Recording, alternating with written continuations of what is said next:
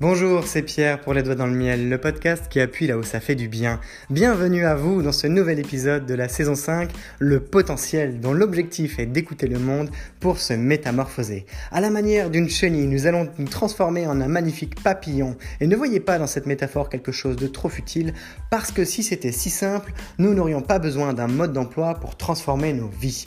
Alors, vous pourrez trouver dans cette suite de podcasts un accompagnement qui va de la réflexion à la pratique, de la stratégie au déploiement, de la théorie à l'expérience, un ensemble d'outils très concrets à appliquer dans votre quotidien pour faire face à vos contradictions, prendre votre vie en main et surtout vous autoriser à vivre pleinement. Vous êtes également invité à noter cet épisode 5 sur 5 pour faciliter sa diffusion auprès de personnes qui en auraient vraiment besoin. Peut-être que vous en faites partie et vous avez ce pouvoir entre les doigts. Le podcast est aujourd'hui écouté par plusieurs milliers de personnes chaque mois dans 27 pays et c'est grâce à vous, alors merci.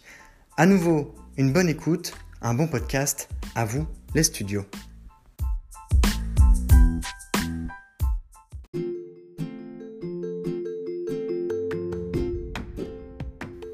Je vais vous parler d'une anecdote qui remonte à il y a quelques jours parce que vous l'avez probablement déjà vu sur les réseaux sociaux, mais pour ma part, ça m'a un peu marqué. Et d'ailleurs, ce un peu, je devrais le supprimer parce que ça m'a marqué tout court, sinon je vous en parlerai pas. Et ça colle avec le titre de l'épisode que j'avais choisi il y a déjà bien des semaines et des semaines. Et euh, vous le savez, en ce moment, on arrive, on approche de la période de Noël. Il y a, toute cette histoire de Covid depuis bientôt un an.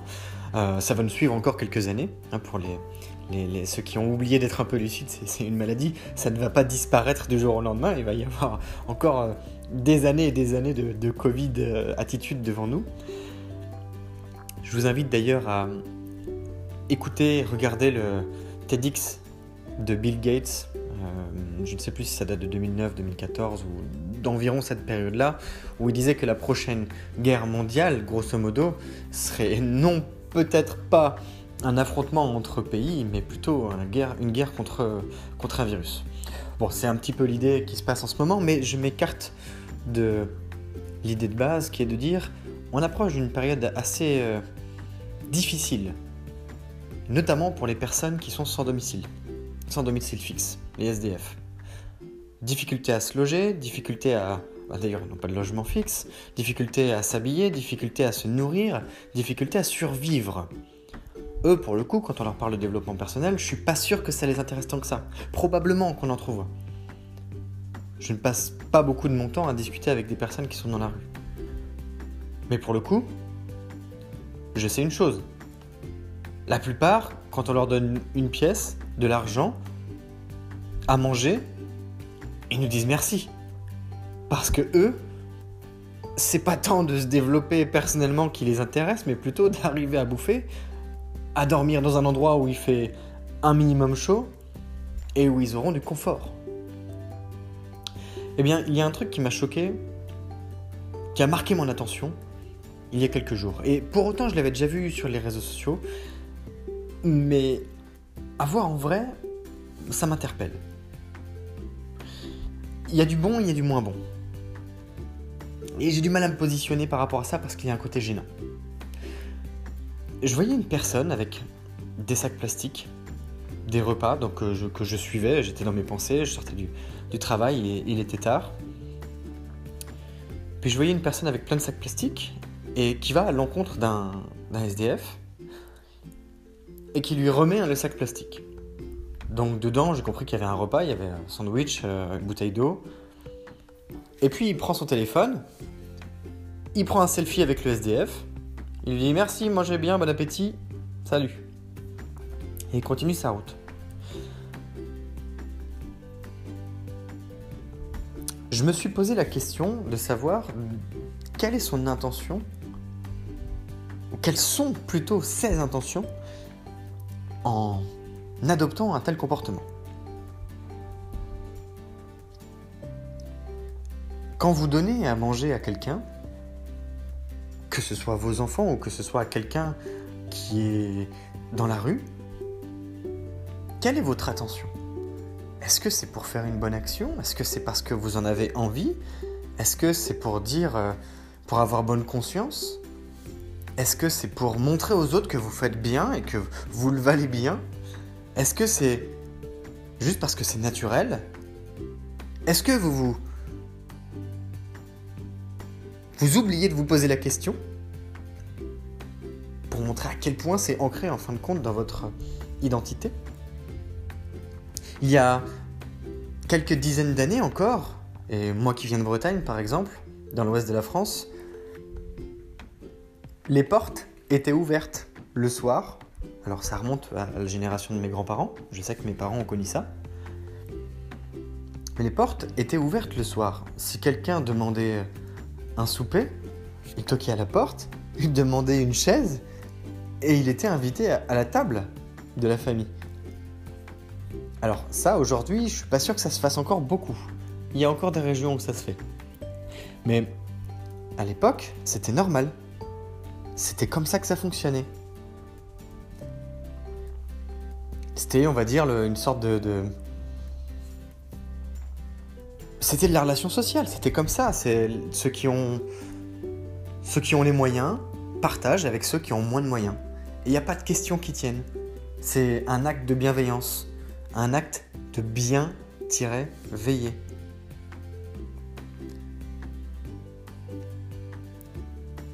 Ce qui m'a gêné dans cette attitude de, selfie, quand on réalise un tel geste auprès d'une personne qui est dans le besoin, c'est de devoir décanter, en fait, et du coup je me suis fait une espèce d'arbre des possibles, où j'ai imaginé tout un tas de situations avec euh, un peu plus ou moins tordues les unes par rapport aux autres, Et je me suis repenché sur cette histoire de comparaison par rapport à autrui, cette histoire de se faire bien voir en société via les réseaux sociaux.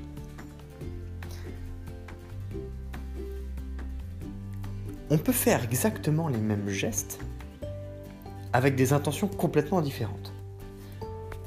Vous avez déjà probablement vu un enfant partager son goûter avec euh, sa voisine euh, et puis faire une heureuse ça, c'est ce qui s'appelle euh, la générosité pure.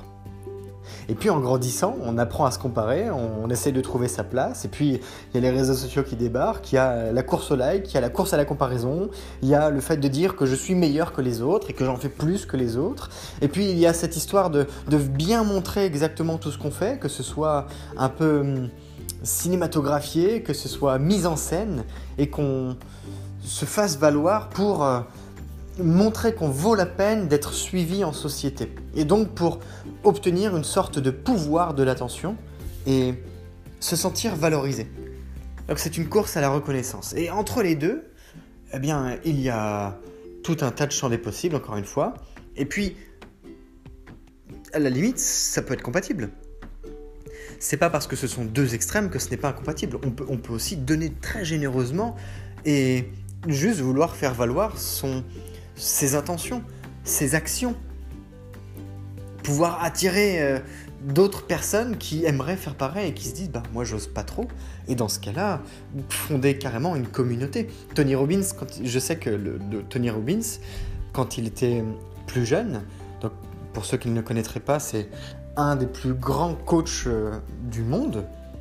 Alors à la fois en taille parce qu'il est vraiment grand et il est appelé le géant, mais c'est également un, coach qui rassemble des dizaines de milliers de personnes chaque année euh, et qui nourrit aujourd'hui plus de 2 millions de, de, personnes dans le besoin dans le monde. C'est gigantesque. Et il a commencé, euh, là, là j'extrapole un petit peu, mais il a commencé en livrant des sandwichs à mano. En faisant des petites actions par lui-même. Seulement avec une aura, un charisme, une volonté, une générosité, une intention qui est celle de, donner de l'énergie. Là, je voudrais pouvoir faire appel à ce que je vous ai partagé, à la dynamique d'accompagnement et, à l'énergie positive en tant que premier potentiel. Parce que la loi de l'attraction, par exemple, pour y revenir, elle est très mal comprise. C'est pas parce qu'on fait des trucs qu'on va attirer d'autres trucs. Ça se sent. Ça se sent quand quelqu'un n'est pas authentique. Ça finit par se, déceler, ça finit par se savoir, ça se lit entre les lignes. Tout le monde n'en est pas capable, mais il y a des personnes qui sont socio-perceptives et qui sont capables par, détection d'émotions, par euh, empathie, par intuition, de comprendre les semblants comportementaux d'une autre personne, voire même d'un groupe.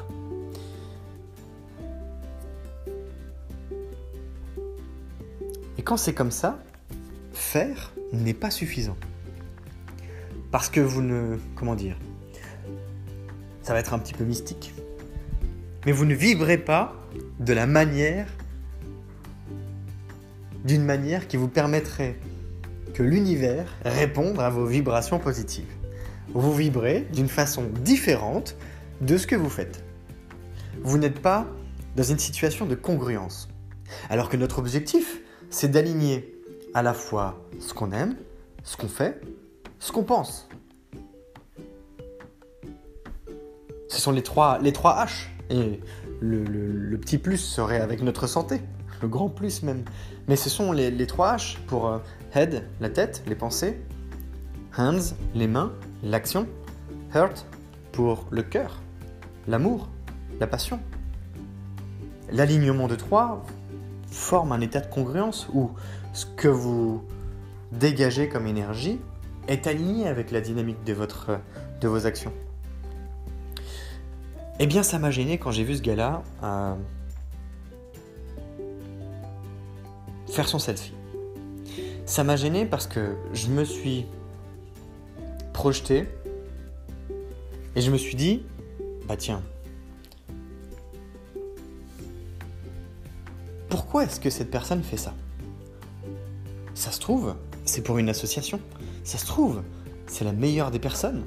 Ça se trouve, tout un tas de bonnes raisons. Ça se trouve, c'est juste pour se faire mousser. Et en fait, il fait une super action avec un fond très, très con. Et ce qui m'a aussi gêné, c'est ma réaction. Après tout, à quoi bon être dans le jugement? Pourquoi est-ce que je suis dans le jugement? Est-ce que je me compare moi-même à cette personne qui se prend en selfie en faisant une bonne action? Est-ce que c'était une sorte de de dégagement de responsabilité, comme quoi je donne pas assez, ou, ou que je n'y pense pas assez, ou bien que je ne valorise pas les actions que je fais, et que du coup, bah en fait personne le sait, donc tout le monde s'en fout, et au final ça ne regarde que moi? Et donc je me suis posé tout un tas de questions comme ça, à la fois sur moi, à la fois sur la société, enfin je, vais vous passer les, les grandes lignes, mais c'est pour vous partager plutôt le fait que le don, donner, donner de soi, donner de sa personne, donner de son énergie, donner de son temps, donner de sa force, donner de ses émotions, donner pour donner. C'est une exigence visionnaire. J'en suis venu à ce constat. Donner, c'est une exigence visionnaire. Une exigence.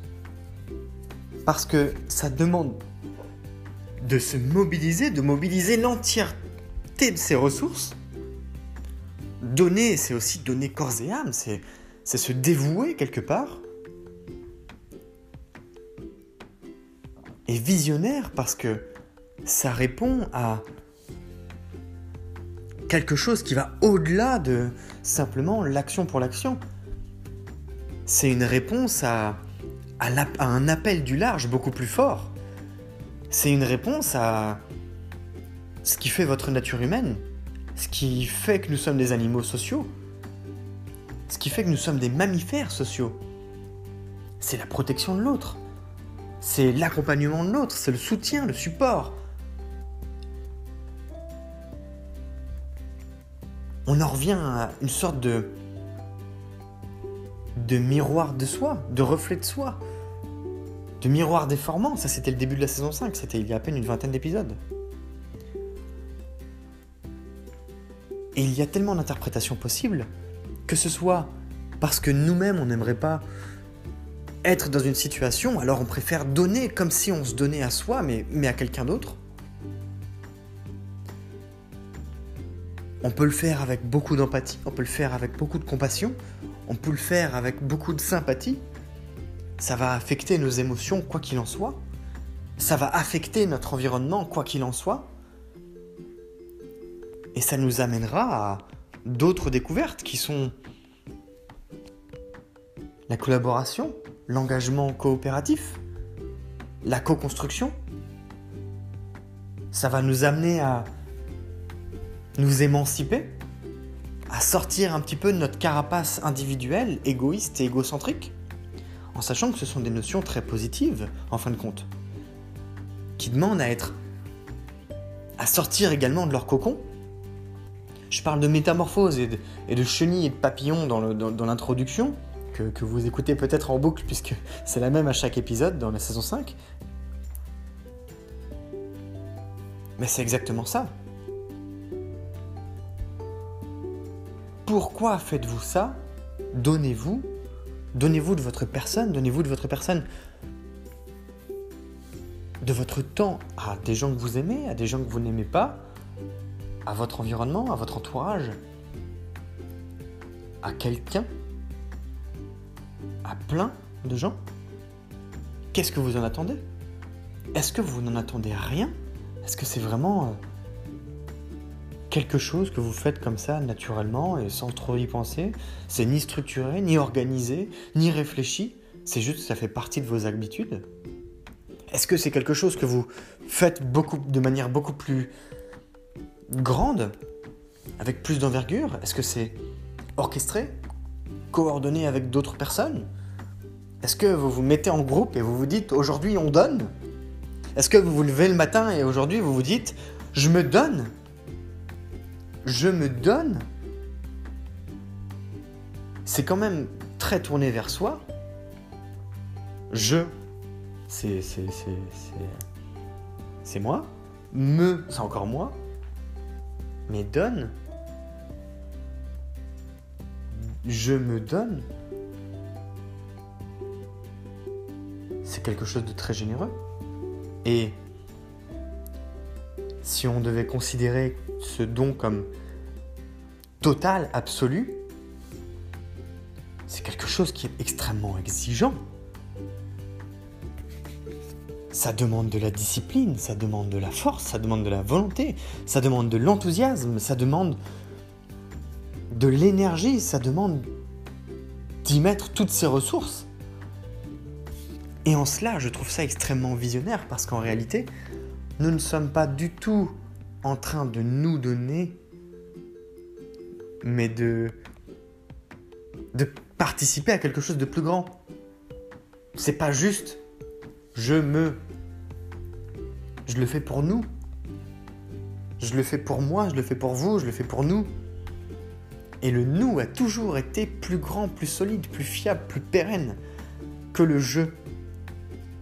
Il y a un, je sais plus si c'est un proverbe ou un adage qui dit tout seul on va plus vite, ensemble on va plus loin. Je ne sais plus si c'est un proverbe africain ou pas. Apportez-moi vos lumières. Mais toujours est-il que être en mesure d'avoir une exigence extrême envers soi. Et je voulais partager dans mes règles pour le succès, les sept règles pour le succès. L'exigence visionnaire qu'est le don de soi est au top du panier. Maintenant, pour rebondir sur cette anecdote d'introduction de, de l'épisode, donner, on peut le faire de plein de manières. On peut le faire avec un millier d'intentions possibles. On peut même combiner différentes intentions pour en faire une intention particulière, singulière. Quand vous le faites, si vous n'y avez jamais réfléchi, peut-être qu'en réalité, vous n'avez pas plus besoin d'y réfléchir. Mais si à chaque fois que vous vous dites je vais faire ça, je vais prendre une photo, non pas pour m'en souvenir, mais pour le montrer aux autres et et dire regardez comme je suis bien, j'en vaut la peine, peut-être que votre don de vous-même est en réalité tourné vers vous-même. et dans ce cas-là, je me donne, c'est je me donne en spectacle. Je me donne de l'attention. Pas je me donne aux autres. Alors je vous invite à réfléchir à cette phrase, à ces idées en tout cas qui ont émergé pendant ce nouvel épisode. Mais je suis très contente de cette découverte et je vous le partage. Le don est une exigence visionnaire. Vous avez 4 heures pour y réfléchir. Non. Mais essayez de penser à, votre propre comportement et demandez-vous quand vous donnez à quel point êtes-vous exigeant? À quel point vous êtes-vous donné du mal pour, pour le faire? Parce qu'à votre manière, et j'en suis certain, vous êtes aussi quelqu'un de visionnaire.